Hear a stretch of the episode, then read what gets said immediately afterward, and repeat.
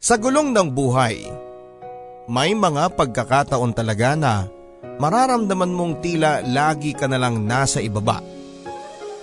Yung parang naiinip ka na sa bagal ng pag-ahon ninyo. Pero sapat na bang dahilan yon kabarangay para gumamit ka ng ibang tao para sa kaginhawahan na makamit mo? Dear Papa Dudut, Tawagin niyo ako sa pangalang Adelaide panganay sa mga kapatid kong sina Joan at Letlet. Bilang panganay, ay ako ang naasahan ni nanay at tatay sa pag-aalaga sa mga kapatid ko. Sa patero si tatay habang naglalako naman ng mga gulay si nanay. Magkatabi lang ang kanilang pwesto sa bayan papadudot. Parehong hindi nakapagtapos ng pag-aaral ang mga magulang ko pero ganun pa man ay nagsusumika pa rin silang buhayin kaming mga anak nila. Elementary pa lamang ako ay isinisingit ko na rin ang pagbebenta ng mga kung ano-anong mga candy o di kaya ipulboron sa mga kaklase ko.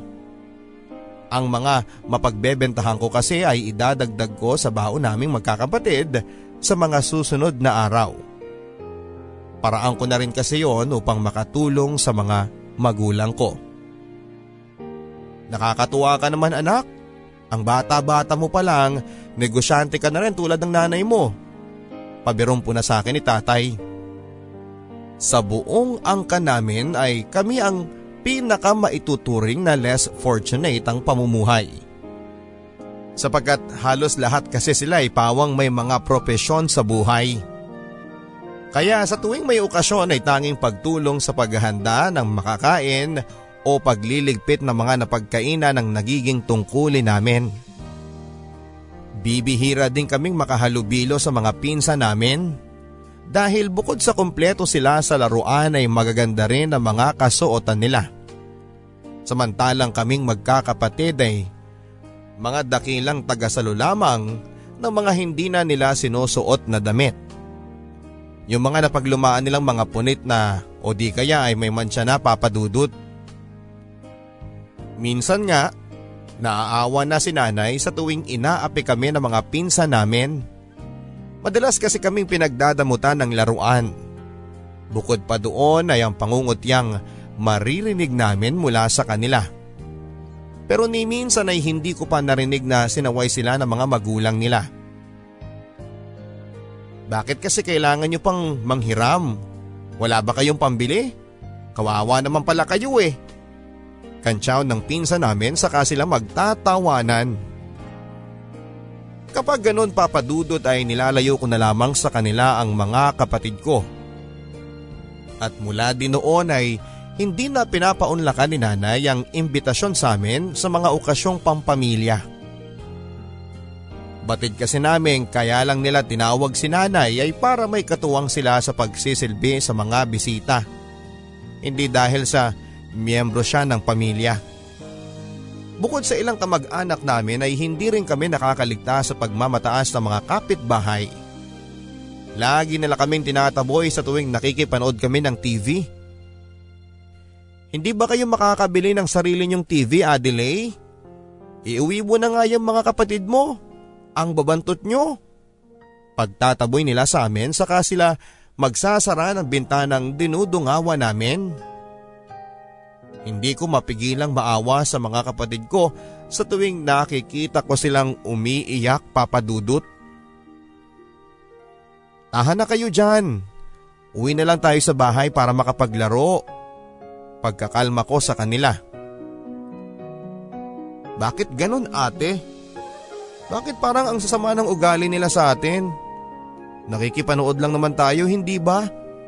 Ang tanong sa akin ni Letlet. Bakit kasi hindi man lang tayo makabili ng sarili nating TV? Sunod na tanong naman ni Joanne na hindi ko alam kung ano ang isasagot. Hayaan nyo na. Balang araw magkakaroon din tayo ng sarili nating TV. Ay, ano nga kaya kung maglaro na lang tayo ng tagutaguan? O di naman kaya eh langit lupa? Pagwawalang tanong ko sa kanila. May kaya ang pamilyang pinagmula ng aming ina Ang kwento ni tatay ay marami ang nahuhumaling kay nanay noong araw. Pero ni isa sa kanila ay wala siyang napusuan. Kung sino-sino na rin daw ang inireto sa kanya ng mga magulang niya pero ni isa ay wala siyang pinatulan.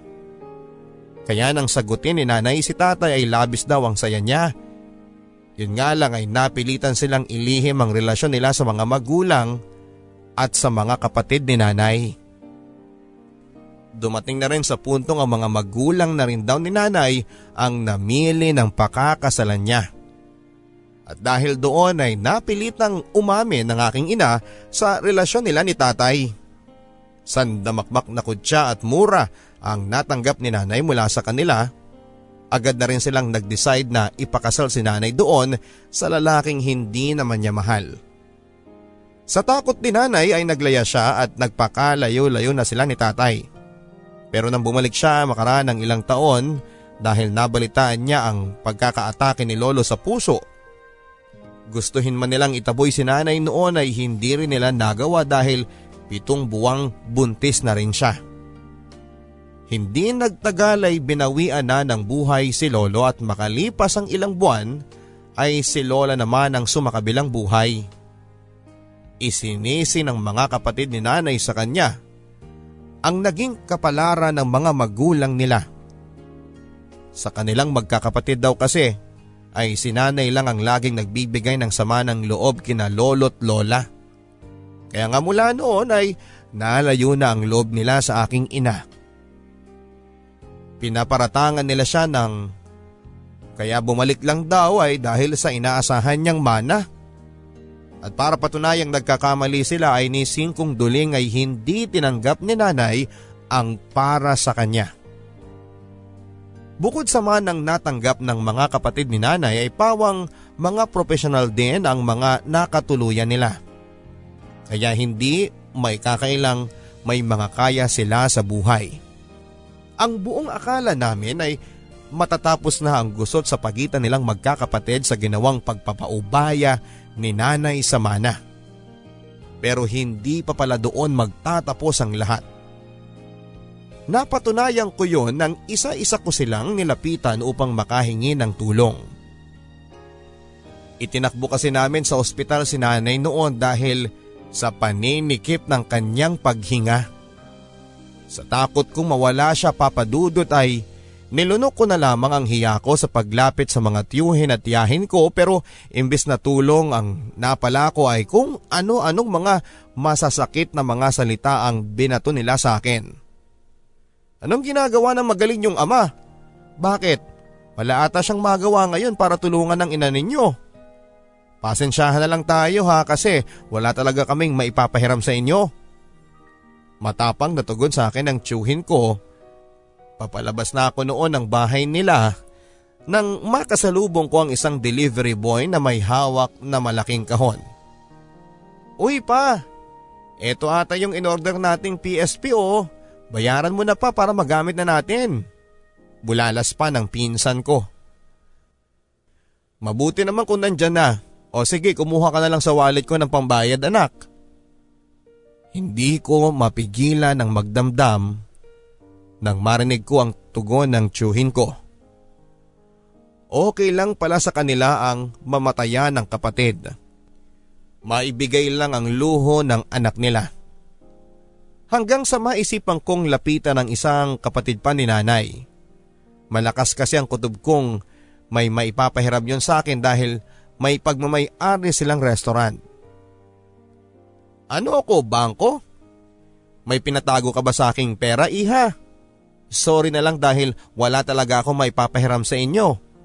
Aniya habang nakatambad sa harap ko ang kahang punong-puno ng pera.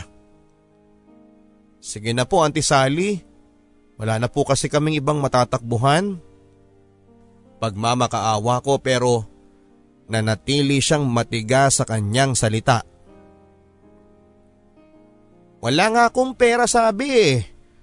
Nang mapuna niyang nakatingin ako sa kaha ay agad niya itong sinarado. Umuwi ka Adelaide pwede ba? Mala sa negosyo yung may umuutang eh. Dugtong niya sa kanya ako dali-daling pinalabas. Wala na akong nagawa noon kundi ang umiyak na lamang sa sobrang sama ng loob ko papadudot. Hindi ko rin alam kung bakit gano'n na lamang ang trato nila sa aming mga mahihirap. Tulala ako habang naglalakad pa uwi ng masilayang ko si nanay sa loob ng aming bahay. Sa sobrang saya ko ay napatakbo na lamang ako papalapit sa kanya. Nay, ang sabi ko habang hawak ko ang kamay niya. Ilang sandali pa'y lumabas mula sa kusina si tatay habang dala ang isang baso ng tubig. Ayos na ang nanay mo anak. Mabuti na lang at hindi naging malala ang kondisyon niya.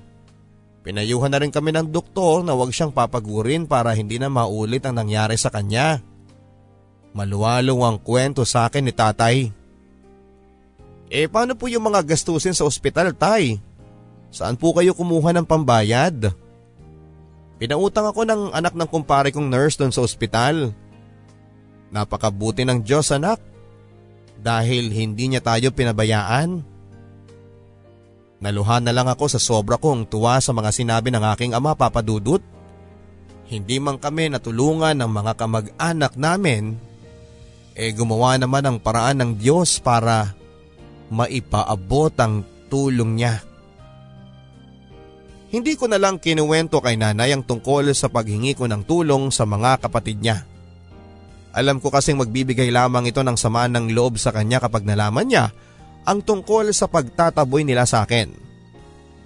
At dahil nga sa mga nangyari kay nanay ay binawalan na namin siyang maglako sa plaza.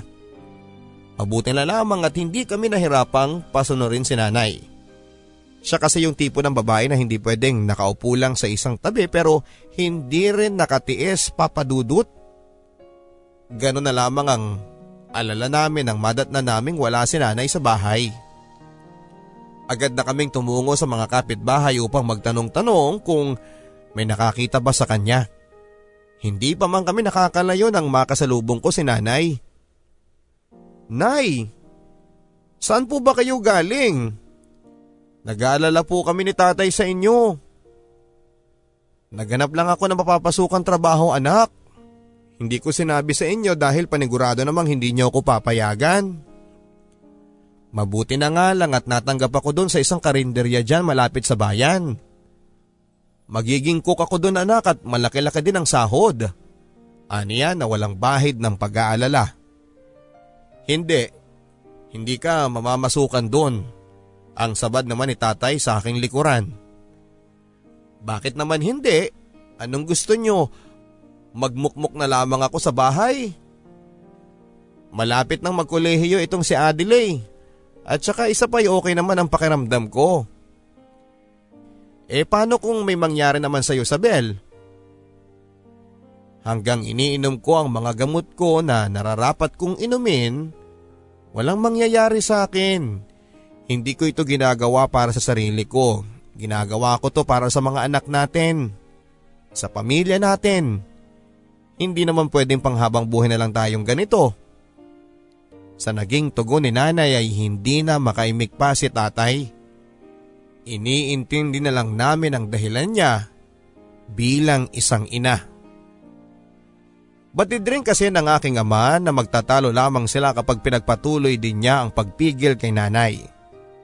Kahit na pinayagan naman siyang magtrabaho ay patuloy pa rin namin siyang binabantayan ni tatay. Agad na nagpasya si tatay na ilipat malapit sa pinapasukan ni nanay ang kanyang pwesto bilang sapatero. Para madali daw niyang mahahagilap kung sakaling magkaproblema kay nanay. Medyo nahirapan nga lang ako papadudod dahil may mga pagkakataong pinagpapaliban ko ang pagpunta sa library. Kailangan ko pa kasing sunduin sina Joan at Letlet sa eskwelahan. Hirap man papadudot, kailangan kong kayanin ang lahat ng sakripisyo para sa aking pamilya. Third year high school ako nang makilala ko si Avel. Kasalukuyan ako nagre-review sa loob ng kantin nang abutan ako ng serbedora ng burger at soft drinks. Nagulat ako noon papadudot dahil wala naman akong ino-order. Ay ate, hindi po ata sa akin yan.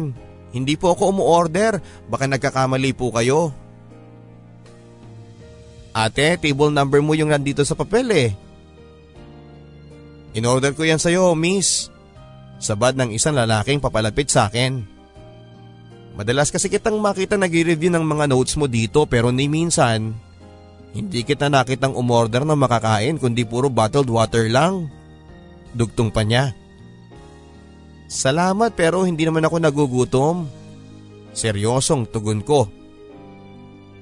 Avel nga pala, Pakilala niya sabay abot ng kanyang palad pero imbis na kamayan ko siya ay tumango na lamang ako sabay banggit ng pangalan ko. Siguro nagtitipid ka no? Paano mo nalaman? Agad na tugon ko. Wala lang. Nahulaan ko lang. Pareho lang naman tayo na kailangan magtipid eh pero hindi ko inahayaang magutom ang sikmura ko. Kahit na ano kasing tutok mo dyan sa binabasa mo, wala pa rin papasok sa memory mo kung alang laman ang tiyan mo. Wow, doktor ka ba?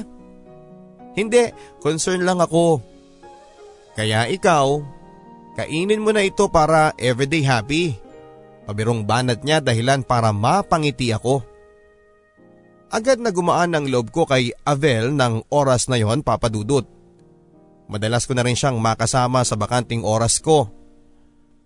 Bukod sa masayang kasama siya ay pareho din kami ng kwento ng buhay kaya kami nagkasundo. Dadalaw na lang sila ng tatay niya na natitirang magkasama. Kaya iniigihan niyang pag-aaral para sa kanyang ama. At dahil sa kakapusan ay napilitan siyang mamasukan sa isang bentahan ng lechong manok kaya minsan ay hindi ko maiwasang tuksuhin siya sa tuwing pumapasok siyang amoy usok. Ito naman nakikiamoy ka nga lang dyan eh Ayaw mo nung kapag kasama mo ako eh. Kanin na lang ang problemahin mo. Ano daw? Natatawang tanong ko. Kasi amoy ko palang ulam na. Kaya ako nasabing kanin na lang ang kulang. Eh, ganon. Ewan ko sa'yo. Pambabara ko sa kabuuan ng biro niya. Kasunod noon ay nagtawanan na lamang kami. Habang nagkwekwentuhan kami ni Avel ay may babaeng lumapit sa akin upang iabot ang isang natiklop na papel.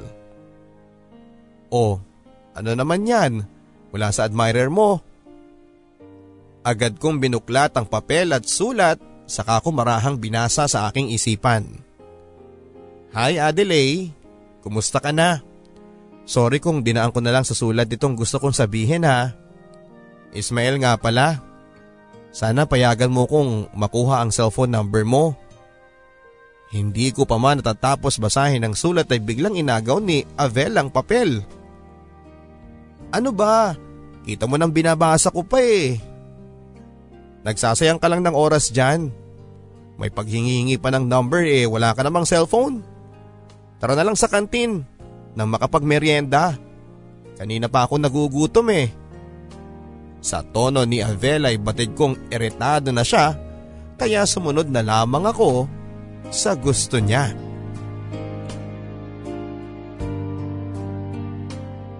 Ganon siya papadudot. Sa tuwing may magtatangang pumarma sa akin ay nagagalit siya. Marahil bilang kaibigan ko ay ayaw lang niyang mabalin sa iba ang atensyon ko. Si Avel ang naging katuwang ko sa school kahit noong magka-college na kami. Ganon na lamang ang pasasalamat ko nang makapasa ako sa scholarship para makapag-aral sa isang private university. Habang si Avel naman ay sa isang public university naman nakapag-enroll. At kahit magkaiba ang school namin sa college, papadudot ay wala pa rin nabago sa samahan namin. Madalas din niya akong pasyalan sa bahay may araw pa ngang halos maghapon na siyang nakatambay sa amin. At kahit hindi sabihin ng mga magulang ko, ay batid kong magaan ang loob nila kay Avel. Minsan nga ay sinamahan pa niya si tatay sa pwesto niya. Hindi kasi maganda ang pakiramdam ni tatay noon pero nagpumilit pa rin siyang pumunta sa pwesto niya. Para hindi ako mag-alala ay nagpresenta si Avel na samahan na lamang siya. Sigurado ka? Mainit doon at saka mausok ha. Maalikabok pa. Hay nako. Kahit na ano pang sabihin mo, okay lang sa akin. Sayang lang din kasi itong araw sa pwedeng kitain namin. Nakangiting tugon ni Avel. Nakakatuwa ding isipin na gustong gusto siyang kalaro ng mga kapatid ko. Madalas na nga nilang hanapin siya kapag lumipas ang araw na hindi siya napapasyal ng bahay. Hanggang sa dumating ang isang araw na hindi ko inaasahan papadudot. Kasalukuyang kaming nanananghalian nang bigla siyang tanungin ni tatay. Ikaw ba Avel eh nanliligaw dito kay Adelaide? Seryoso ang mukha ni tatay dahilan para hindi makasagot kaagad si Avel. Kung sakali po ba, magagalit po ba kayo? Nanginginig na tugon ni Avel. Ganon na lamang ang kaba namin nang biglang hawakan ni tatay ang balikat niya. Basta isa sa mga pinakaayaw ko ang pinapaiyak ang anak ko ha? Maliwanag. Hindi ko alam ang ikikibo ng mga oras na yon dahil wala din akong ideya sa mga plano ni Avel. Eh bakit parang wala atang nababanggit si Adelaide sa amin na nagpapaligaw na pala siya? Hala nay, eh wala naman po siyang sinasabi sa akin na manliligaw siya eh. Agad kong tugon sa takot kong mapagalitan ni nanay. Sinadya ko po talagang sa inyo muna unang sabihin. Gusto ko po kasing ipalam sa inyo ng formal. At saka ngayon ko din po plano mag-propose ng panliligaw kay Adelaide. Okay lang ba sa'yo kung ligawan kita? Ang sabi ni Avel sa kanya ibinaling sa akin ng tingin. Muli ay natameme na naman ako papadudot. Wala namang kaming problema dito kay Avel anak. Mabuti nga yung kilala namin yung nanliligaw sa'yo. Ang sabi pa ni tatay. At saka ang isa pa naming nagustuhan sa kanya ay hindi kami nahirapang pakisamahan siya dahil pareho lang tayo ng estado ng buhay. Wala rin naman pong problema sa akin yon, Nay at Tay. Talaga? Okay lang sa'yo na manligaw ako, Adelaide? Sandali, hindi pa ako tapos eh. Nakikita ko rin naman kasing mabuti siyang tao tapos eh kasundo pa siya ni na Joanne at Letlet. Medyo nasanay din kasi ako sa amoy usok niyang presensya. Pabirong dugtong ko. Grabe ka naman sa akin. Pero basta pumayag ka na ha, wala nang bawi-bawian yan. Touch moves kumbaga. Noon ay naging masaya na ang tono niya saka siya nagpatuloy sa pagkain. Naging maayos naman ang mga sumunod na araw sa amin ni Avel, Papa Dudut. Mas naging masugid siya sa paghatid sundo sa akin sa eskwelahan. Ganon na lamang ang gulat ko nang minsang Sunduin niya ako gamit ang padyak ng kanyang ama. Hindi naman ako nahirapang pag-aralang mahalin si Avel papadudot. Halos magkasundo na kasi kami sa lahat ng bagay. Hanggang sa isang araw nang ayain niya akong magmeryenda sa kantin, ay naisipan ko siyang sorpresahin. Anong gusto mong kainin Adelaide? Tanong niya sa akin habang namimili din siya nang i-order at nang maka-order na siya ng pagkain niya ay muli niya akong tinanong. O ikaw na, anong gusto mo? Um, ikaw? Ha? Anong ako eh, hindi ko naman alam kung anong gusto mong kainin. Bahagya akong napangiti nang hindi niya nakuha ang gusto kong iparating. Huy, ano na? Ano nga pong gusto mo? Ikaw nga, ikaw ang gusto ko. Nagulat na lamang siya at natulala nang biglang pinagdiinan kong siya ang gusto ko papadudot. Ibig mong sabihin? Oo, Avel, sinasagot na kita. Napayakap na lamang siya sa akin sa sobrang tuwa papadudot. Ilang tao din sa kantina ang naghiyawan ng ipangalandakan niyang sinagot ko na nga siya.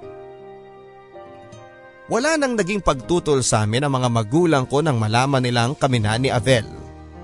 Sa katunayan niyan, papadudot ay excited na rin daw sila na maging kami noon pa man. Naging katuwang ko si Avel sa mga responsibilidad ko sa mga kapatid ko at ang nakakalungkot nga lang papadudot, maging si Avel ay naging sentro na rin ng usap-usapan sa barangay namin. Wala naman pala siyang pinagkaiba sa ina niya. Magbo-boyfriend na nga lang sa tulad pa nilang pobre. Wala nang iaasenso sa buhay ang mga yan. Kaya ganda-gandang bata, hindi nag-iisip. May pagbabago pa ba sa kwento ng pamilya niyan? Wala na.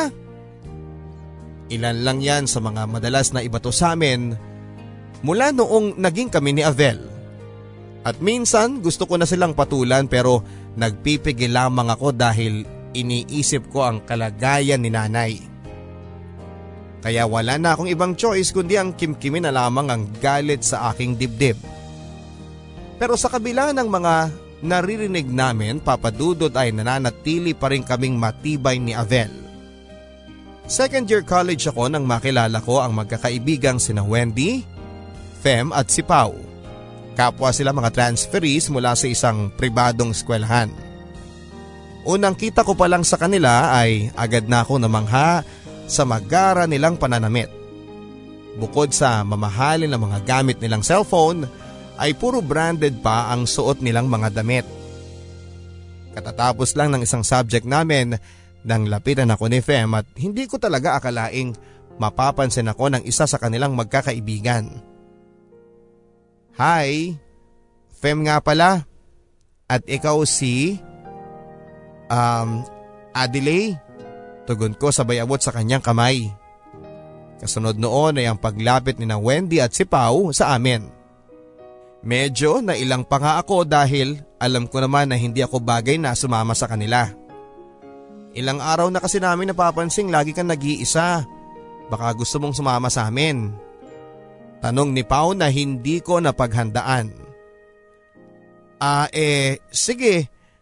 Kaso eh mukhang hindi ata ako bagay na sumama sa inyo. Ah, mukha kasi kayong mga anak mayamang lahat. Ano ka ba? Wala yon sa yaman-yaman. Ang importante ay yung pagkakaibigan na mabubuo sa pagitan natin ang sabi pa ni Fem. Tama, at saka may ganda ka naman girl eh. Diyan pa lang panalo ka na sa amin. Dugtong pa ni Pau. Basta mula ngayon ha, part ka na ng grupo namin. Ang sabi naman ni Wendy sabay akbay sa akin. Hindi naging madali sa akin ang bagayan sila papadudot. Pero inaaming kong nai-excite ako makipagkaibigan sa mga katulad nila. At mula nga nang maging kaibigan ko sila ay natuto na akong mag-ayos ng sarili. Natutuwa din ako kapag nabibigyan nila ng twist ang suot kong damit tuwing wash day namin. Maging ang pagmi-makeup ay sa kanila ko din natutunan papadudot. Sa kanilang tatlo ang pinaka mapagbigay ay si Fem. Bukod sa pinakamayaman, sa tatlo ay siya rin ang madalas magbigay sa akin ng kung ano-ano tulad ng makeup, damit at pabango. Talaga lang babe ha, mula nang naging kaibigan mo sila, naging level up na yung ganda mo. Panunokso sa akin ni Avel nang minsang makita niya akong nagmi-makeup. Grabe ka lang ha, parang sinabi mo namang pangit ako dati. Ay wala to, mahina. Hindi mo ba narinig yung sinabi kong nag-level up na yung ganda mo? Ang ibig kong sabihin, Maganda ka na dati. Mas gumanda ka lang ngayon. Tugon niya sabay sundot sa tagiliran ko. Walang naging problema sa relasyon namin ni Avel ang pagkakaroon ko ng mga bagong kaibigan. At least, kahit papaano raw ay may mga nakakasama na ako sa school tuwing vacant ko. Medyo nahihiya nga lang ako sa tuwing nadadaan kaming magkakaibigan sa kantin. Nakaugalian na kasi namin papadudot ang pagsasalitang manlibre sa grupo. Kaya sa tuwing ako ang taya ay hindi ko maiwasan ang mahiya dahil madalas ay tokneneng at fishbowl lang ang naililibre ko. Maging si Avela ay tinatawanan ako sa tuwing kinikwento ko ang mga nabibili kong merienda. Mula noon kapag alam kong papalapit na akong maging taya ay inaabutan niya ako ng pera pandagdag sa panlibre ko. Nang makabili na rin si Avel ng bagong cellphone ay pinahiram na muna niya sa akin ng luma niyang phone. Para daw may communication pa rin kami kahit magkaiba na kami ng school. Nababanggit ko na rin si Avel kina Fem, Pau at kay Wendy pero kapag boyfriend nila ang pinag-uusapan ay tila ba nahihiya na akong isingit muli si Avel sa usapan. Tulad nila ay may mga kaya din kasi ang mga boyfriends nila. Kapag ganoon ay tagapakinig na lang ang nagiging ganap ko sa kwentuhan namin. Hanggang sa minsan magaya si Fem sa paparating na birthday ng kapatid niya. Nagaganapin sa isang kilalang restaurant. O girls ha, ilagay nyo na yan sa reminders ninyo. Lalo ka na delay. Paalala sa akin ni Fem. Um, sige, susubukan ko makapunta. Alanganing tugon ko sa kanya. Ay, wag mong subukan. Kailangan andun ka para naman makilala ka pa ng iba naming mga friends. Paniguradong tugon niya. At dahil may lakad si Avel sa araw at oras na yon, ay nahirapan akong kumbinsihin siyang sumama sa akin. Ikaw na lang babe, may trabaho kasi ako ng araw na yon. Alam mo namang hindi pa ako pwedeng mag-leave at kalilive ko lang last week. Check up ni tatay. Paliwanag niya na agad ko namang naunawaan. Kabado man ako papadudot ay pumunta na lamang akong mag-isa sa paanyaya ni Fem. Ayoko rin kasing ang hindi ko pagpuntang maging lamat sa aming pagkakaibigan. Saktong papasok na ako ng lobby nang makasalubong ko si Wendy kaya hindi na ako nahiyapang pumasok sa loob ng venue. Nang makasama ko na ang mga kaibigan ko ay bahagyang nagkaroon ako ng kumpiyansa sa aking sarili. At habang nagkwekwentuhan kaming apat, ay may lumapit sa aming isang matikas na lalaki.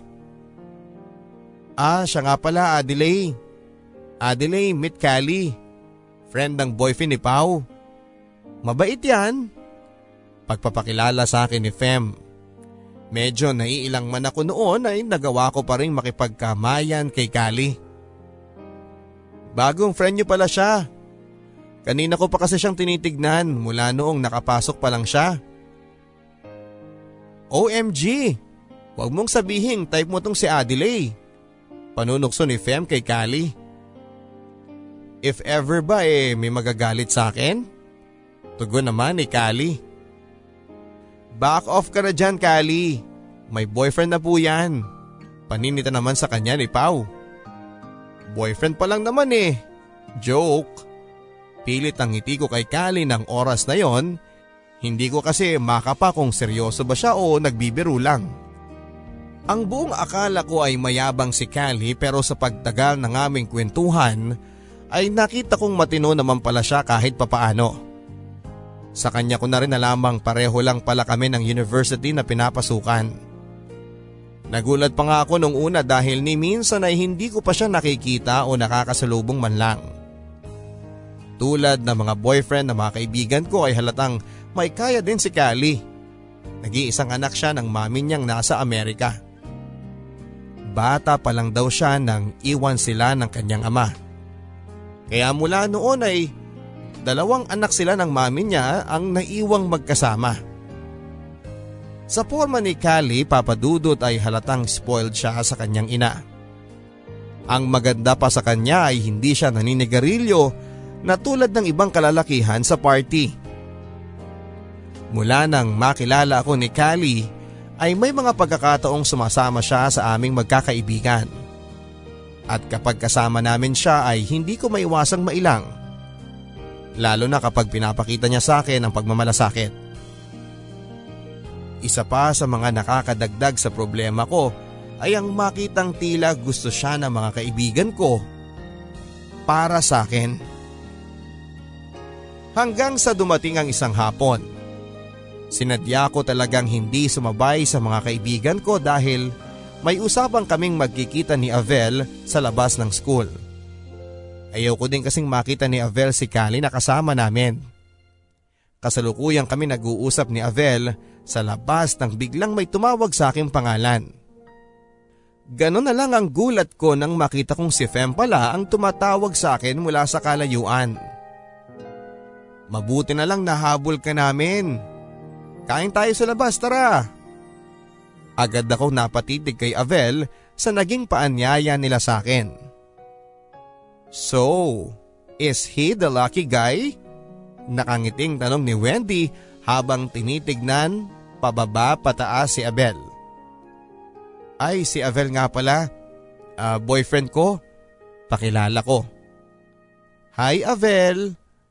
So ano na Adel? Sama ka sa amin? Treat daw ni Pau. Muling hirit ni Fem. Pasensya na kayo ha. Baka hindi muna ako makasama ngayon. May lakad kasi kami. Um, okay lang naman babe. I-move na lang natin yung lakad natin para makasama ka sa kanila. Biglang sabad naman ni Avel na kinagulat ko. O si, okay lang pala kay boyfriend. O tara na, muling hirit pa ni Pau. Kasunod noon ay nagpaalam na sa amin si Avel gamit ang padjak niya palayo sa amin. Nang makalayo na si Avel sa amin ay muli na naman akong tinukso ng mga kaibigan ko. Is it true Adelaide? He's making you sundo with that wheels? Tanong ni Wendy habang pinipigilan niya ang pagtawa. Maging sila Pawad Fem ay nakangisi din. Come on Adelaide, ang ganda-ganda mo tapos yung boyfriend mo nakabike lang? Ang sabi pa ni Fem. Wrong ka girl, padya kaya ang tawag doon. Tugon naman ni Wendy saka sila nagtawa na ng malakas. Hindi na lang ako nagsalita pa sa panunukso ng mga kaibigan ko papadudot. Nakaramdam ako ng kaunting hiya sa mga napansin nila kay Avel. Na iba na lang ang usapan namin nang mapadpad na kami sa isang kainan. Habang abala kami nagkwekwentuhan ay pasimple kong tinetext si Avel at humihingi ako ng paumanhin sa naudlot naming lakad. Parang nakukonsensya lang kasi ako dahil matagal na naming napag-usapan ang date na yon. Okay lang ako babe. Huwag mo kong intindihin. May ibang araw pa naman eh. Ang tanging reply niya. At kahit sabihin niyang okay lang siya papadudot ay dama kong hindi siya nagsasabi ng totoo. Ganito na lang. Magkita tayo ngayong linggo. Matutuloy naman na siguro tayo. Babe kasi wala naman tayong pasok pareho. Reply ko. Sige babe, sunduin na lang kita sa bahay ninyo. Reply naman ni Avel. Uy Adelaide, kanina ka pa namin napapansin dyan ha. Mamaya na yan. Paninita ni Fem. O Kali, you're here. Ang bulalas naman ni Wendy. Ganon na lamang ang gulat ko papadudot nang makita ko si Kali. Hindi kasi nila nabanggit sa akin na susunod siya kung saan kami naroon. Gulat man ay hindi ko na lang pinahalata pa. Kaya lang kahit na ano palang panggap ko ay napuna nila ako. Sorry Adelaide ha. Ito kasing si Kali makulit eh. Kanina pa niya ako tinitext eh na gusto raw niyang sumama sa atin. Agad na paliwanag ni Wendy. Hindi man nila aminin papadudot alam kong pasimple nila akong nirereto kay Kali. Patapos na kami nang biglang mag-aya si Kali na ihatid na ako sa amin. Oh girl, don't tell me na magpapakipot ka pa. No worries ka na dyan kay Kali kasi may sarili siyang kotse. Ang sabi pa ni Fem. Mag-level up ka na girl. Hindi mo bagay yung padyak lang. Dugtong naman ni Wendy na tinugunan ko na lamang ng pagngiti. Nung una papadudot ay naasiwa pa talaga akong kasama si Kali. Pero hindi nagtagal ay kusa rin gumaan ang loob ko sa kanya. Dahil na rin siguro sa walang sawa niyang pangungulit sa akin. Isa sa mga nagustuhan ko kay Kali ang pagiging adventurous niya. Hilig niya ang bumiyahe sa kung saan saan at pag-mountain climbing ang isa sa mga madalas niyang bukang bibig sa amin. Isama mo naman kami minsan dyan sa trip mo, Kali. Ang sabi ni Fem. Oo nga. Para naman maka-experience kami niyan. Dugtong naman ni Pau. Eh di mag-set tayo ng date. Patatagalin pa ba natin to eh nandito naman tayong lahat. Sabad naman ni Wendy. What about this Sunday? Tama ngayong Sunday na lang para free tayong lahat. Ang sabi pa ni Pau. Game ako dyan. Sang-ayon naman ni Fem. Maging si Wendy ay sumang-ayon na rin. Sure, it would be fun kung makakasama din natin si Adelaide. Ang hirit naman ni Kali dahilan para matahimik ang mga kaibigan ko. Kasalukuyan kong iniisip si Avel nang mapansin kong nakatingin silang lahat sa akin. So ano Adelaide? Don't tell me na may alibay ka dyan. Medyo seryoso ang tinig at titig sa akin ni Wendy ng mga oras na yon. Pasensya na talaga. Sunday din kasi yung usapan namin ni... Ni boyfriend mo. Pwede ba Adelaide? Once in a lifetime lang ito. Ang sabi pa ni Fem. Wala naman sanang KJ dyan oh. Kung gusto mo, kami pa ang kumausap kay Avel. Ang banat naman ni Pau. Ah hindi na kailangan. Sige kausapin ko na lang siya ulit. Pilit na tugon ko naman dahilan para mag-apiran sila sa sobrang saya. Bukod sa mga kaibigan ko papadudot ay batid ko rin ang sobrang kasiyahan sa mukha ni Kali. Dahil magkasundo na kami ni Kali ay pumayag na akong ihatid niya ako sa bahay. At habang pinagmamaneho niya ako ay kapansin-pansin ang pagsulyap niya sa akin. Oy, bawasan mo yung kakalingon mo sa akin dyan. Baka mabalian ka ng leeg, sige ka. Pilyang puna ko sa kanya nanginitian lang niya noong una. Ang swerte lang talaga kasi ng boyfriend mo sa'yo. At para walain siya sa pambobola niya, ay pasimple kong pinuna ang mga nagtitinda ng fishball sa tabi. Nakakatakam naman yung fishball ni Manong oh. Gusto mo ba? Tara, matagal na rin akong hindi nakakakain ng street foods eh. Sa gulat ko noon ay hindi ko na siya napigilan pa nang ihinto niya ang sasakyan. Pagkababa namin ay agad siyang umorder ng fishball sa ale. Hindi ko maiwasang mailang dahil pinagtitinginan kami ng ibang tao maging ng aling nagtitinda. Habang umiinom kami ng juice ay hindi na nakapigil ang ale. Magnobyo-nobya ba kayo? Ang cute nyo kasing tignan eh. Bagay na bagay. Ang sabi niya habang nakangiting nakatitig sa amin. Ay hindi po manang. Nililigawan ko pa lang po siya. Hindi pa nga po ako sinasagot eh. Nakatawang tugon ni Kali na halatang pinagtitripan ng ale. Uy ikaw ha, mamaya maniwala si ate sa'yo. Sagot ko. Nakuneng, ang swerte mo rito sa manliligaw mo. Kung ako sa'yo sasagutin ko na yan, ang hirit ng ale. Oo nga ate, ang gwapo-gwapo pa nitong si kuya tapos galante pa. Sabad naman ang babaeng kapwa naming bumibili ng fishball. Mabuti na lang at patapos na kami ng mga oras na yon. Napahingang malalim na lang ako nang sa wakas ay nakapasok na ako sa kotse ni Kali. So paano ba yan? Hindi pa kita GF pero may mga fans club na tayo. Natawa na lang ako sa naging biro sa akin ni Kali. Makalipas ang ilang minuto ay nagring ang cellphone ko. Si tatay. Anak, ang nanay mo, sinugod namin sa ospital. Sumunod ka dito anak ngayon din. Agad bumilis ang pintig ng puso ko sa mga binalita sa akin ni tatay. Ano po? Sige po, susunod po kagad ako dyan. Mangiyak-ngiyak na sagot ko. Are you okay? What happened? Maging si Kali ay nataranta na rin. Si nanay, isinugod daw sa ospital. Noon naman ay nanginginig ang tinig ko habang kausap si Kali. Mabuti na lamang at sinamahan niya ako ng oras na yon nang salubungin ako ni tatay agad niyang inabot sa akin ang reseta ng mga gamot na kailangang ituro kay nanay. Sa daming nakasulat sa reseta ay natulala na lamang akong bigla. Hindi ko kasi alam kung kakasya ba ang hawak kong pera. Tara, bilhin na natin yan Adelaide. Ang sabi ni Kali. Halika na, huwag ka nang tumunganga dyan. Nag-aalalang dugtong niya sabay hatak sa akin.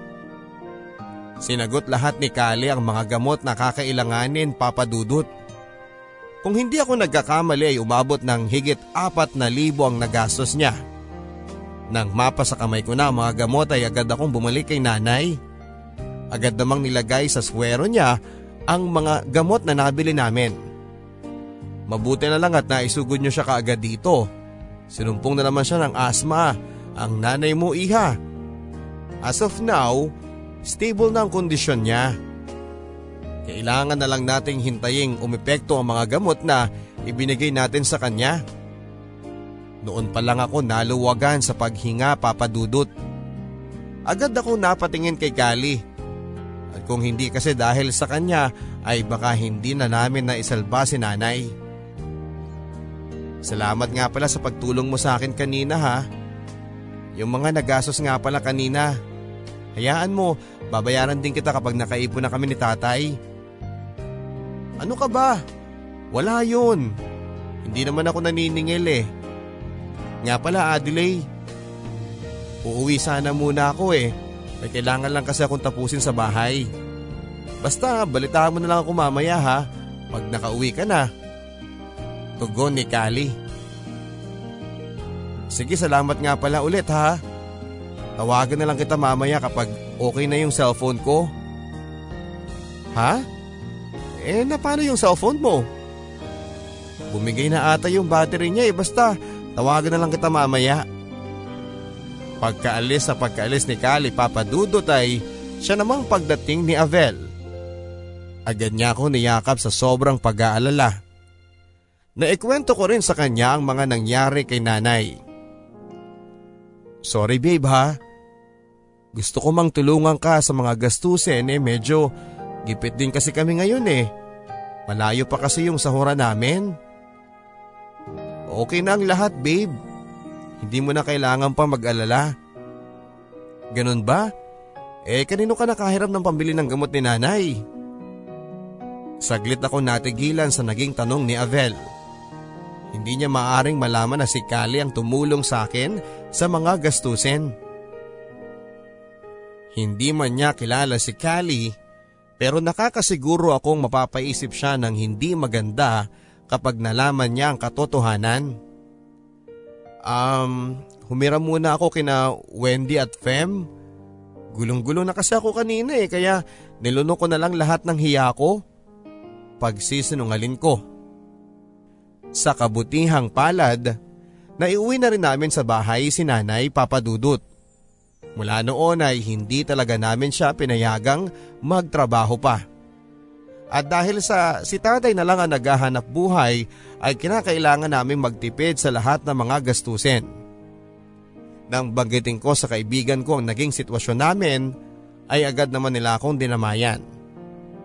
Nakakataba lang ng puso na kahit pala mga pilya sila ay handa pa rin silang damayan ako sa problema ko. Medyo malaki din ang maitutulong ng inabot nilang halaga sa akin kaya lubos ang aking pasasalamat sa kanila papadudot. So paano? Daanan ka na lang namin bukas sa Adelaide ha? Ang sabi ni Fem. Oh, wag mong sabihin nakalimot ka na. Remember, Sunday bukas, yung plano nating trip sa Ilocos with Kali. Tuloy pa rin yun. Ang sabi ni Wendy. At dahil nahihiya na akong biguin sila ay tumango na lamang ako bilang pagsang-ayon. Alas 4 pa lang ng madaling araw kinabukasan ay nakatanggap na ako ng tawag mula kay Fem. Nasa labas na raw sila ng bahay at hinihintay ang paglabas ko. Maaga kasi kaming babiyahe pa Ilocos kaya agad na akong gumayak. Hindi ko may paliwanag ang excitement na nadarama ko papadudot lalo na noong masilayan ko ang ngiti ni Kali. Kung bakit ba gano'n na lang ako kasaya nang makita ko siya.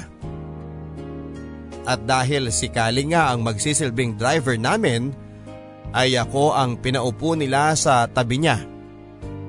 Habang nasa daan kami ay panayang tukso sa amin ang mga kaibigan ko. Wala silang bukang bibig kundi ang Kailan ko daw ba bibigyan ng pagkakataon si Kali? Bigla na lamang ako natigilan nang maalala ko si Avel at ang usapan naming lalabas. Sa dami kasi ng mga nangyari sa pamilya namin ay nakalimutan ko siyang sabihan sa lakad naming magkakaibigan. Nabigo din akong textan siya dahil muli na namang nag-shutdown ng cellphone ko. May surprise nga pala ako sa iyo Adelaide. Ang sabi ni Kali nang makita niyang pilit kong inoon ang cellphone ko. Aba, bakit kay Adelaide lang Kali? Bakit ka ganyan? Agad na pambabara ni Fem. Siyempre ah, si Adelaide lang naman ang nililigawan ko eh. Napatitig na lamang ako kay Kali nang hindi oras sa naging sagot niya. Nang iabot niya sa akin ng isang kahon ay namangha si Wendy, si Fem at si Pau. Ano naman kaya yan? Dali na Adelaide, buksan mo na. Excited na utos ni Pau. Hindi ko maipaliwanag ang nararamdaman ko nang, nang makita kong mamahaling cellphone ang laman ng kahon. Wow! Cellphone! Galante ka talagang magmahal, Kali. Hulalas ni Wendy. Ah, uh, bakit mo naman ako naisipang bigyan ito? Malumanay na tanong ko. Ano ka ba? Hindi naman yan utang no? Eh, awang-awa na kasi ako dun sa cellphone na gamit mo eh, kaya ayan. Binilhan kita ng bago. Nakangiting tugon ni Kali. Tanggapin mo na Adelaide. Ang ganda nga eh, at least ngayon hindi ka na mahuhuli sa mga units namin.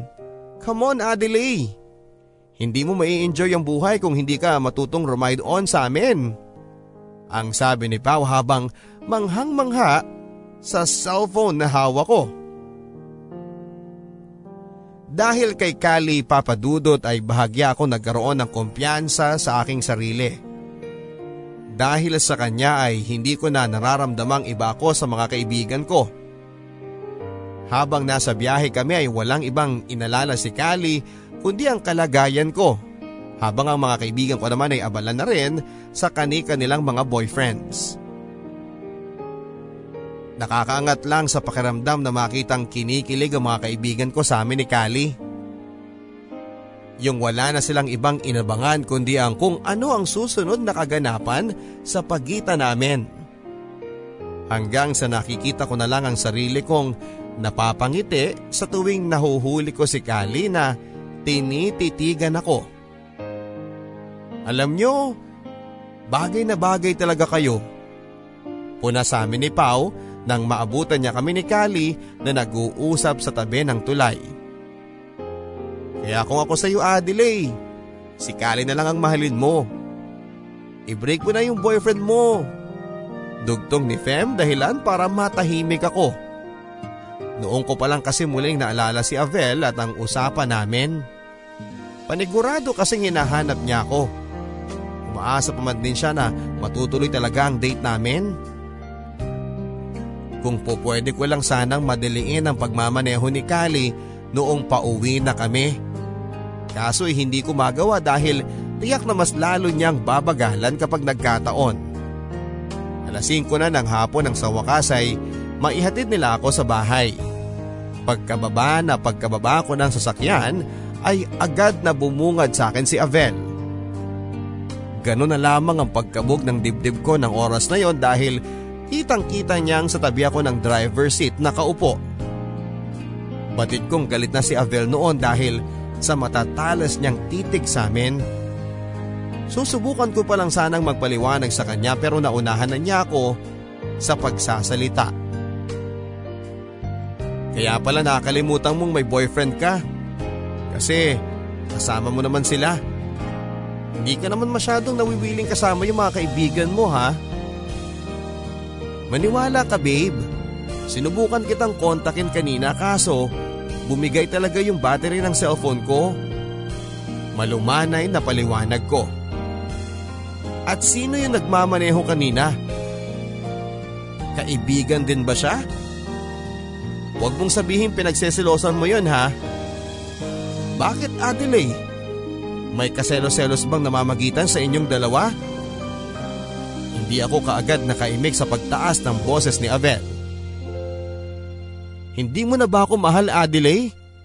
Kasi pakiramdam ko nagbago ka na eh. Pagdidiin niya habang nangingilid na ang luha sa kanyang mga mata. Oo naman, mahal kita. Maging ako ay naluluha na rin ang mga oras na yon. Talaga? Paano kung hilingin ko sa iyong layuan mo ang kaibigan mo? Muli ako natigilan sa kahilingan niya. Alam mong hindi ganun kadali yung pinapagawa mo sa akin. Naiinis na tugon ko. Bukas na bukas, hihintayin kita sa labasan. Gusto ko ako ang susundo at mag-uuwi sa'yo dito. Kapag hindi mo ako sinipot sa labasan, alam ko na kung sino ang pinili mo. Naging matigas ang huling salita ni Avel bago niya ako tuluyang tinalikuran papadudot. Hindi ko alam kung sa paanong paraan ko tatanggapin ang naging hamon sa akin ni Avel. Hindi ko naman pwedeng basta-bastang talikuran ang mga kaibigan ko. Magdamag din akong hindi pinatulog sa kakaisip kung ano nga ba ang gagawin ko. Panigurado kasing magtataka si na Wendy kapag bigla na lamang akong dumistansya sa kanila. Malaki na rin ang naitulong nila sa akin para basta ko na lang silang talikuran.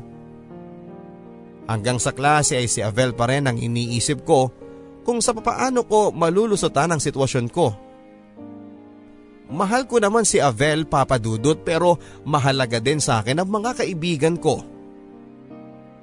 Huy Adelaide, ano ba nangyayari sa'yo? Kanina ka pa namin kinakausap ah. Pamumuna sa akin ni Fem. Ay, sorry, sorry. Ano nga pala yon? Halatang lutang ka. Si Kali, niyayaya tayong mag-lunch sa kanila mamaya. Siyempre kapag si Kali ang nag-aya girl, hindi pwedeng wala ka doon.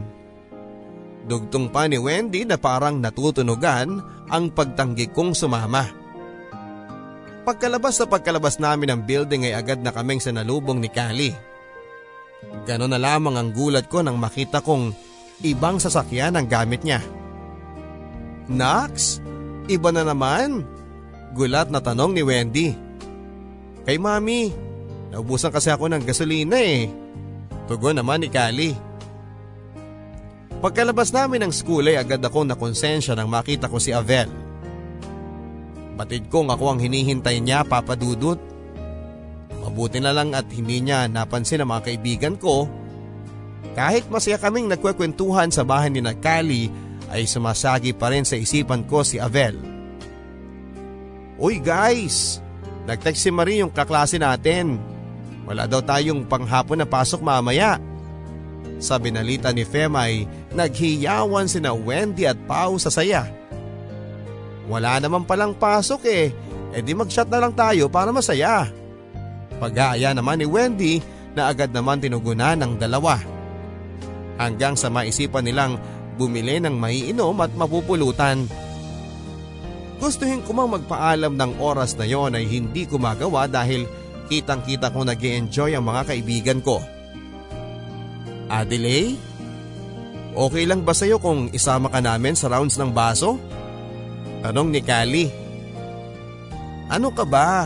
Understood na yan Kali, syempre kasama siya. At saka hindi mo naman siya pababayaan, hindi ba? Ang sabi pa ni Fem. Basta kapag hindi mo na kaya Adelaide, sabihin mo lang sa akin ha? Nakangiting sabi ni Kali. Makalipas ang ilang sandali ay nakakatatlong baso pa lang ata ako ng alak, papadudot nang makaramdam ako ng pagkahilo. Okay ka lang ba? Gusto mo bang magpahinga muna sa kwarto ko? Tanong ni Kali. Gusto ko nang umuwi Kali.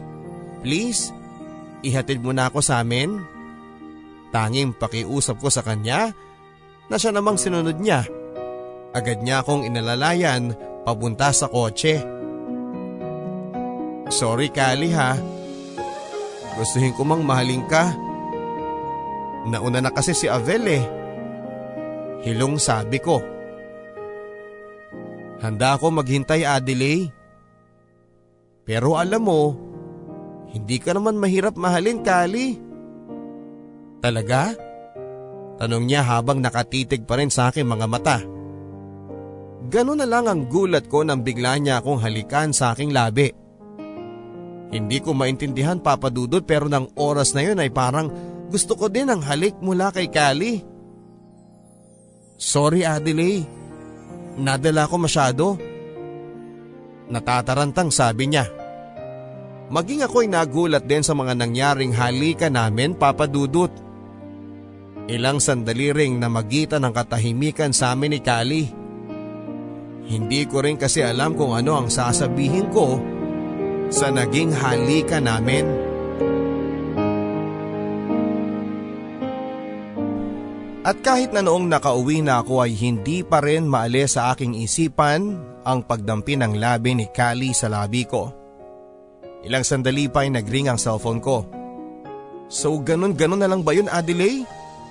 itatapon mo na lang ako matapos ang lahat ng pinagsamahan natin? Agad kong nabosesan ang lalaking humahagulhol sa kabilang linya. Walang iba kundi si Avel. Bakit mo ba ako ginaganito Adelaide? Dahil ba yan sa mayayaman sila at mahirap lang ako na boyfriend mo? Pera na ba ang basihan ngayon Adelaide? Parang pumalting ang pandinig ko nang binitawan niya ang mga salitang yon papadudot. Oo Avel, ganun na nga siguro. Alam mo kung bakit? Pagod na pagod na akong maging mahirap. Pagod na akong lagi na lang minamaliit ng ibang tao.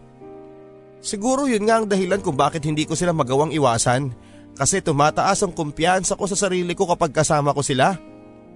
Pagtataas ko ng boses sa kanya. Nagbago ka na nga talaga Adelaide. Siguro nga wala talaga akong halaga sa'yo. Kaya tigilan na lang natin to Avel. Galit naman at tugod ko sa kanya. Sige pinapalaya na kita Adelaide. Pero kapag muling nag-cross ang landas nating dalawa, ibig sabihin lang nun, tayo pa rin ang nakatadhana sa isa't isa. At kapag dumating yung panahon na yun Adelaide, Hinding hindi na kita papakawalan pa. Tama na to Avel. At huwag ka na rin umasang magkakabalikan tayong dalawa.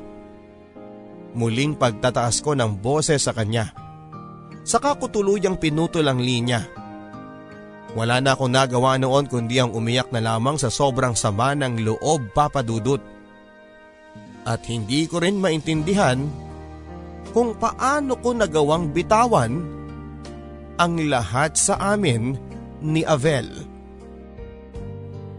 Kinabukasan pagpasok ko ng school ay napansin kaagad ng mga kaibigan ko ang pagmumugto ng mga mata ko. Sinubukan ko pang itanggi ang tunay na dahilan noong una pero hindi ako nakalusot sa kanila. Hanggang sa napahagulhol na lamang ako habang kinukwento ko ang tungkol sa pakikipagkalas ko kay Avel. Ano ka ba Adelaide? Ang ganda-ganda mo kaya tapos nagtsatsaga ka sa chipipoy na yon? Pwede ba? Ang sabi ni Wendy habang hinahagod ang likod ko. Sabi naman sa'yo, di ba? Si Kali talagang nararapat na mahalin mo.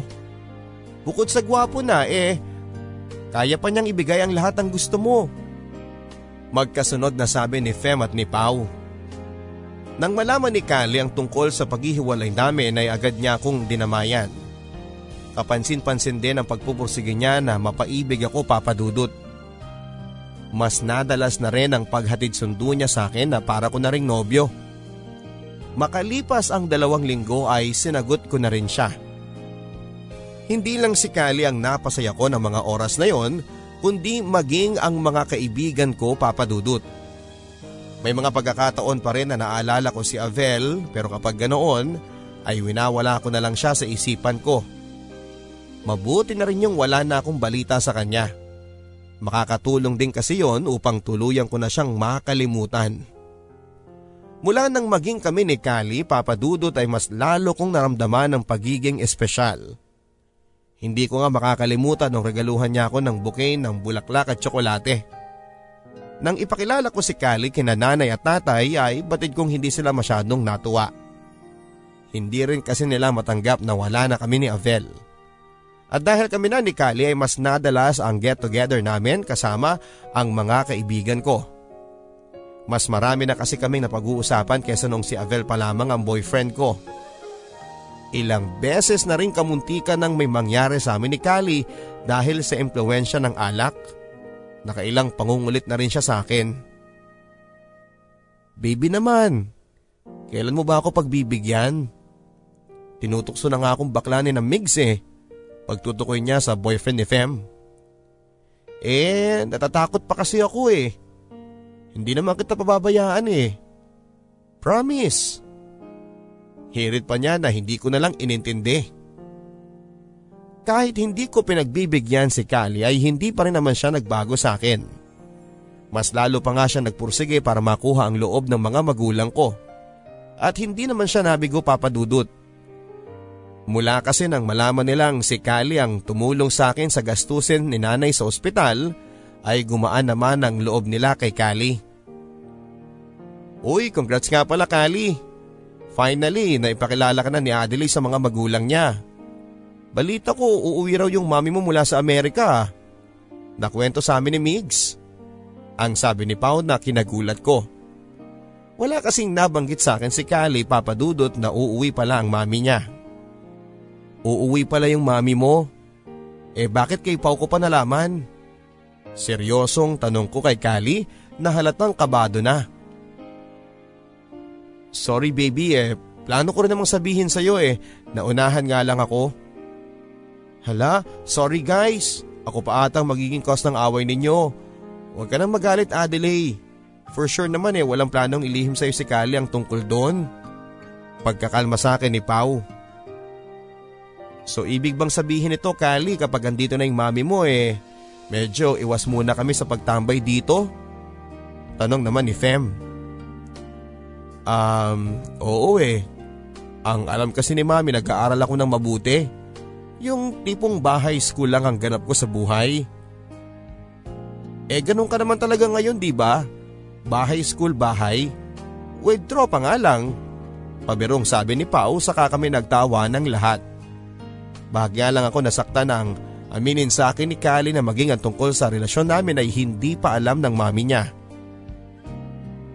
Intindihin mo sana ako baby. May pagka masungit kasi si mami at saka si Losa yon kaya hindi ako pwedeng nagkukwentong may GF na ako. At dahil sa may tiwala ko kay Kali papadudot ay hinunawa ko na lang ang dahilan niya. Marahil ay ganun lang talaga sila ka-close ng mami niya kaya hanggat maari ay ayaw niyang nag-GF si Kali. Nang maramdaman kong okay na si Kali sa mga magulang ko papadudot ay mas lalo ako nagkaroon ng dahilan na mahalin siya.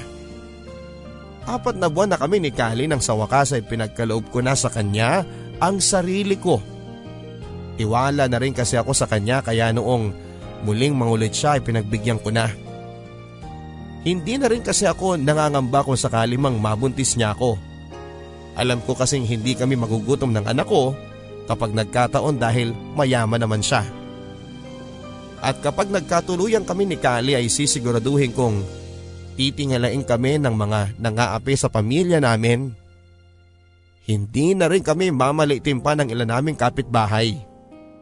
Gusto kong pagsisihan nila ang lahat ng ginawa nila sa amin, Papa Dudut. At dahil sa hangarin kong yun ay iningatan ko ang relasyon namin ni Kali. Ibinibigay ko ang lahat ng gusto niya. Pero hindi ko subok akalain papadudot na yun pala ang magiging simula ng pagbabago ni Kali.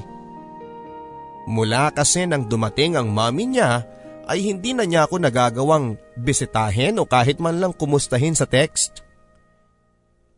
Intindihin mo na lang muna girl, baka nagpapakitang gilas pa sa mami niya. Ang sabi ni Fem nang ipahiwatig ko sa kanila ang pagkabahala ko. Kami rin naman eh, hindi niya nire-replyan. Natatakot lang siguro na baka mabuko na nakikibarkada. Dugtong naman ni Wendy. Sa kabila ng pagpapaliwanag at pagpapakalma sa akin ng mga kaibigan ko, ewan ko ba kung bakit hindi pa rin ako mapanatag papadudot. Parang hindi na kasi ako mapakaling hindi nakikita si Kali kaya naisipan kong puntahan siya ng palihim. Gusto ko lang sanang kumustahin siya kahit sa pasimpleng pagtanaw sa kanya sa hindi kalayuan. Inagahan ko pa talaga ang pagpunta sa bahay nila papadudot upang sana ay makita ko na siya. Maswerte naman akong nadatnang ko siya sa garahe. Kasalukuyang siyang nagka-carwash ng mga oras na yon at susubukan ko sana siyang lapitan nang biglang lumabas ang isang babaeng halatang may edad na. Napangiti pa ako nang makita kong pinunasan ng babae ang pawe sa likod ni Kali. Namangha din ako sa pagiging maalalahanin ng mami niya sa kanya. Pero hindi ko pinaghandaan ang sumunod kong mga nakita. Paalis na sana ako papadudot nang makita ko si Kali na hinahagkan sa labi ang pinapaniwalaan kong mami niya. Sa sobrang sakit ng naramdaman ko papadudot ay hindi ko naiwasan ang magpakita na kay Kali. Kitang kita ko sa mukha niya ang pagkagulat ng masilayan niya ako mula sa hindi kalayuan. Maging ang babaeng kahalikan niya ay napatitig din sa akin ng mga oras na yon. Nangingilid na ang luha sa aking mga mata habang papalapit ako sa kanila. Sinungalin ka? Meron bang mag-inang naghahalikan sa labi, Kali? Teka iha, baka nagkakamali ka.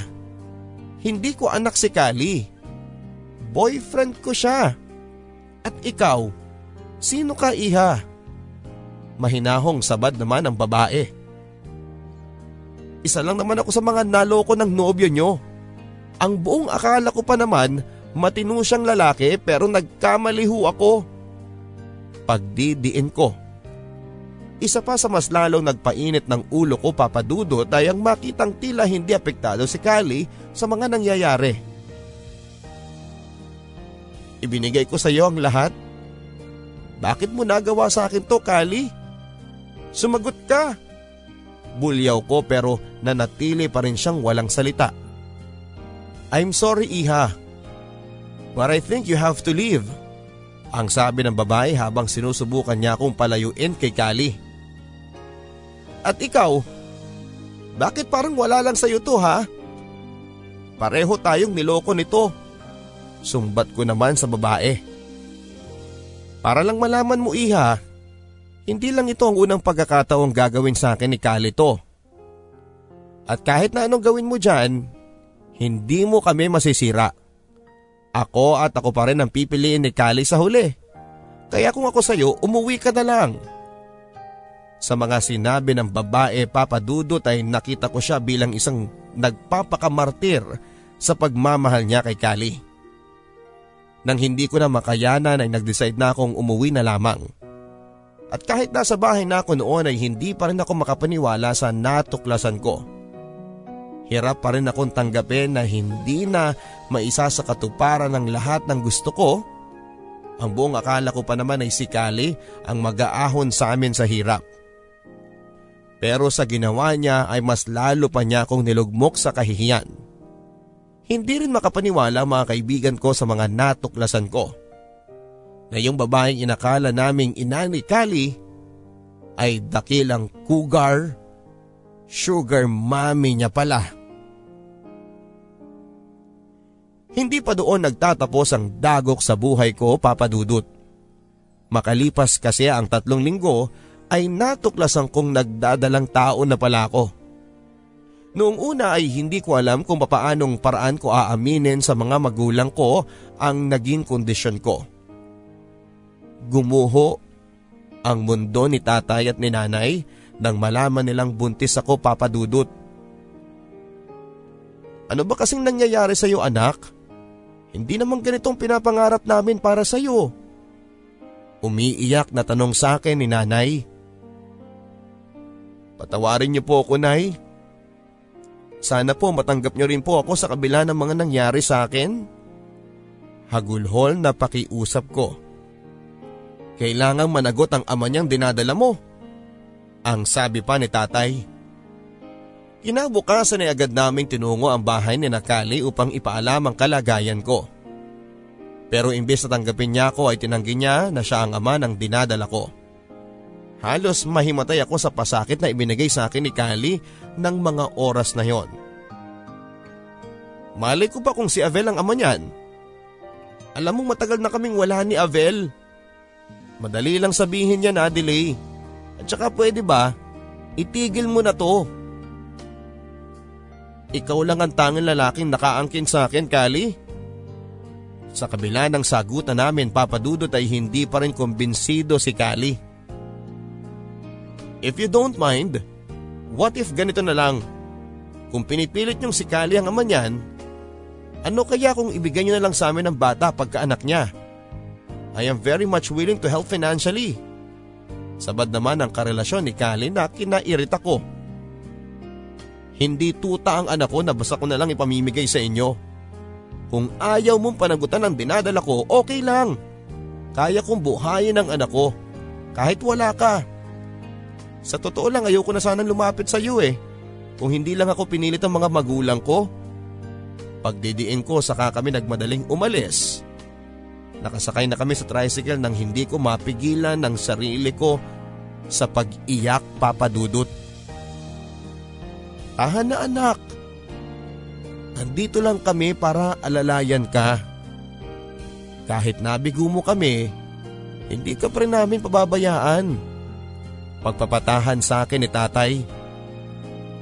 Sa totoo lang papadudot ay hirap din kasi akong tanggapin na nabigo ko sila sa mga pangarap nila para sa akin.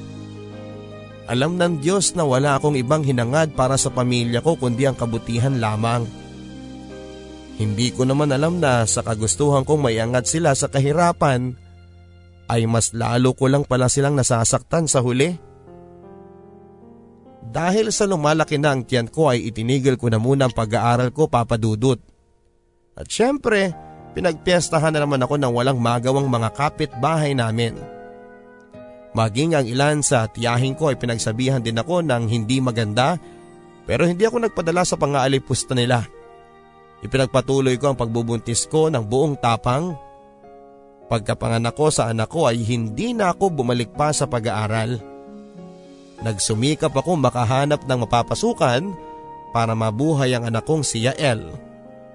Hanggang sa mapasok ako sa kantinang pinapasukan ni nanay noon pero bilang waitress naman papadudot.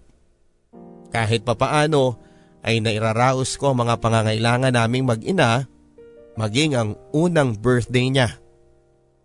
Oo papadudot, tinanggap ko na lang ang kapalaran ko na hindi ko na maiaahon pa sa hirap ang pamilya ko. Pero kinakaya ko pa rin ang lahat para sa amin ng anak ko. Hanggang sa dumating ang isang araw na hindi ko inaasahan. Abala ko sa pagliligpit ng mga kalat ng customers namin sa kantina nang kalabitin ako ng isang katrabaho. Neng, yung customer dun sa dulong mesa hinahanap ka. Sa'yo daw niya gustong umorder eh. Nakatalikod sa amin ang lalaking tinutukoy ng katrabaho ko kaya minabuti kong lapitan. Sir, hinahanap niya daw po ako. Eh, ano po bang gusto niyong orderin sir? Tanong ko sa kanya. Umaasa kasi akong lilingunin niya ako sa naging tanong ko. Bahagya akong nairita nang hindi pa rin sinasagot ng lalaking kausap ko ang tanong ko kaya pumuesto na lamang ako sa harap niya. Sir, ano po bang gusto niyong orderin? Ikaw. Ikaw ang gusto ko, Adelaide. Tugon niya saka siya tumayo sabay tanggal ng suot niyang sunglasses.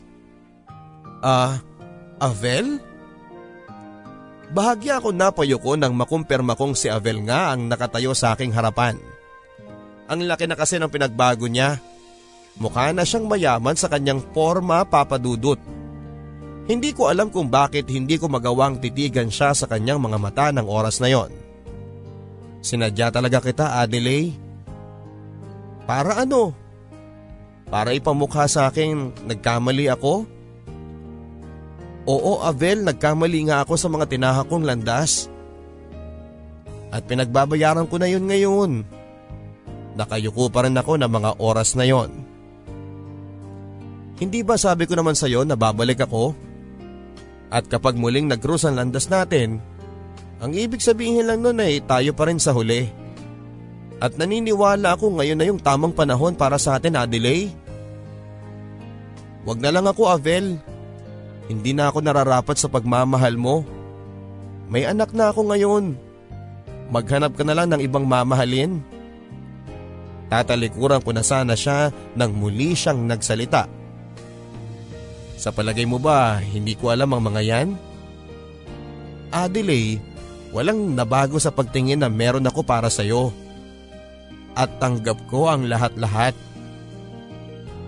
Hindi ko na napigilan ng maluha sa mga sinabi sa akin ni Avet. Ilang sandali pa niyakap na niya ako ng mahigpit maging ako ay napayakap na rin sa kanya sa sobrang pananabik. Yung pakiramdam na may karamay ako. Yun ang naramdaman ko sa yakap ni Avel. Maswerte pa rin ako may tuturing sa pagbabalik ni Avel sa buhay ko, papadudot. Noong ko rin nalaman na isa na pala siyang negosyante, nang matapos na ang kursong engineering ay nagsumikap siyang makahanap kaagad ng trabaho. Nang makaipon siya ay naisipan niyang magtayo na lamang ng sarili niyang construction office and supply. Ako raw talagang naging inspirasyon niya sa lahat papadudot. Ang gusto ko kasi, kapag binalikan kita, sigurado na akong may pagmamalaki ako sa iyo. Na kaya na kitang buhayin at ang magiging pamilya natin. Maluhaluhang sabi ni Avel. At yun ngang nangyari papadudot. Tinanggap kong muli si Avel sa buhay ko. Nagpapasalamat din ako sa buong puso niyang pagtanggap sa anak kong si Yael. Makalipas ang ilang buwang relasyon namin ay nagpa siya na kaming magpakasal. Naging ingrande ang pag-iisang dibdib namin. Saksi ang buong barangay namin sa pagpapakasal namin ni Avel. Maging ang mga kamag-anakan namin ay hindi rin makapaniwala sa naging kapalaran ko. Sa ngayon ay abala na ako sa pagiging asawa at ina sa anak namin ni Avel maging kay Yael. Ipinapaayos na rin ni Avel ang bahay ni nanay at tatay. Sinigurado ko rin ang kinabukasan ng mga kapatid ko. Hindi na sila maiinggit sa mga kagamitan ng kapitbahay dahil binilhan ko na sila ng sarili nilang TV at iba pang kagamitan sa bahay. Sa tulong lahat ni Avel, papadudot ay naibigay ko na rin ang matagal ko nang pinapangarap para sa pamilya ko. Ang kaginhawahan ng buhay. Masarap namnamin ang tagumpay sa buhay lalo na kapag nagsimula ito sa tamang proseso at hindi sa madali ang paraan. Sa ngayon ay masaya na kaming namumuhay sa kaginhawahan papadudot. Buhay na hindi na kailanman naiinggit sa mga kamag-anak naming mayayaman. Hanggang dito na lamang papadudot at sana ay may napulot na aral ang inyong mga tagapakinig sa kwento ng buhay at pag-ibig ko. Sana ay mabigyan mo din ako ng kopya kapag nabasa mo na ito sa ere. May mga pagkakataon kasing sinasamahan ko si Avel sa ibang bansa para sa mga projects niya. Maraming salamat pong muli at pagpalain po tayong lahat ng Panginoong Hesus. Lubos na gumagalang, ang inyong kapuso kabarangay, Adelaide.